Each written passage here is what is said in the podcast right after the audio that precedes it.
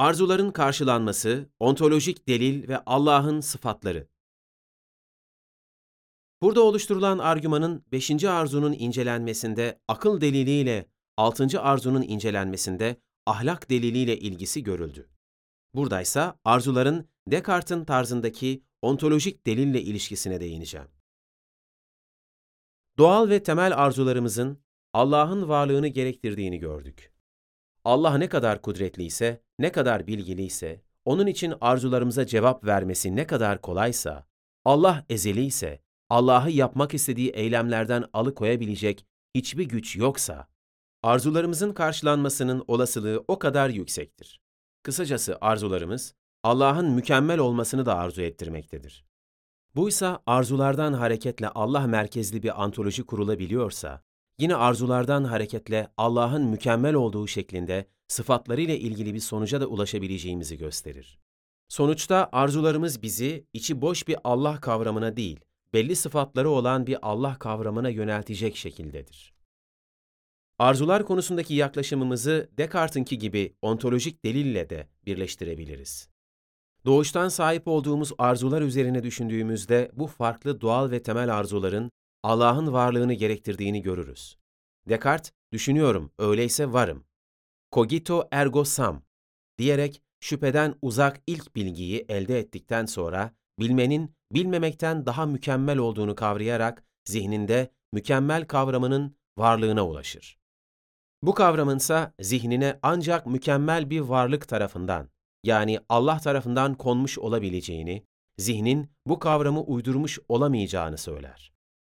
Kant'ın ontolojik delile karşı söylediği şekilde bir objeyle ilgili kavramımızın içeriğinden bu objenin varlığını çıkarsayamayacağımız itirazını kabul etsek bile, zihnimizde bir varlığın sıfatı olmasa da bir mükemmel kavramı yine de kalır.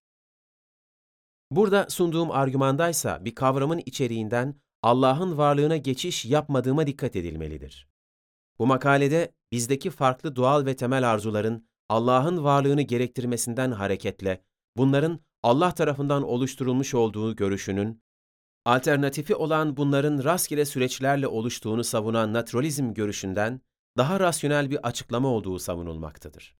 Arzularımız gerçek bir varlık olarak Allah'a ihtiyaç duyar. Sadece bir Allah kavramına ihtiyaç duymaz. Doğuştan var olan arzularımızla Allah'ın varlığını temellendiren ve bu arzuların doğuştan zihnimizde oluşturulduğunu söyleyen yaklaşımımız için, zihnimizde doğuştan var olan mükemmel kavramını doğuştan arzularımızın yönelttiği Allah'a sıfat yapmak, böylece mükemmel sıfatını gerçek bir varlığın sıfatı olarak görmek, Kant'ın itirazının etrafından dolaşmak demektir. Aslında Kant, kendi sunduğu ahlak delilinde ahlaki bir sistemin en üst seviyede mükemmel bir Allah'ı gerektirdiğini söylemiştir. Gerektirmeden Allah tarafından düzenlemeye ve arzulardan Allah'ın mükemmel sıfatıyla varlığına geçiş yaptığım buradaki argüman için bu gerekliliğin gösterilmesi önemlidir. Bu gösterildikten sonra buradaki argümanla ulaşılan sonuç, Kant gibi Allah'ı sadece postula olarak kabulden daha fazlası olmaktadır. Bence incelediğim beşinci arzu ile ilgili olarak Kant'ın söyledikleri burada incelenen diğer arzular için de geçerlidir. Kant şöyle demektedir.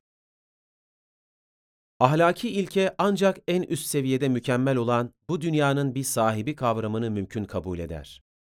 O, her şeyi bilen olmalıdır ki benim yaptıklarımla ilgili zihinsel durumlarımı en derin kökenlerine kadar, tüm olası durumlar ve tüm gelecekteki durumlar için bilebilsin her şeye gücü yeten olmalıdır ki her şeyi yerli yerince ayarlasın, aynı şekilde her yerde mevcut, ezeli ve benzeri de olmalıdır. Sonuçta doğuştan a priori sahip olduğumuz arzularımız sadece Allah'ın varlığını getirmekle kalmaz.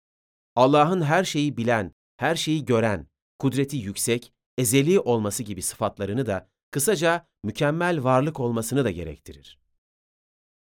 Nitekim zihnimizde doğuştan var olan arzularla beraber mükemmel kavramının olması da dikkate değerdir. Kısacası burada sunulan argüman sadece Allah'ın varlığı için değil, Allah'ın sıfatlarının temellenmesi için de bir delildir.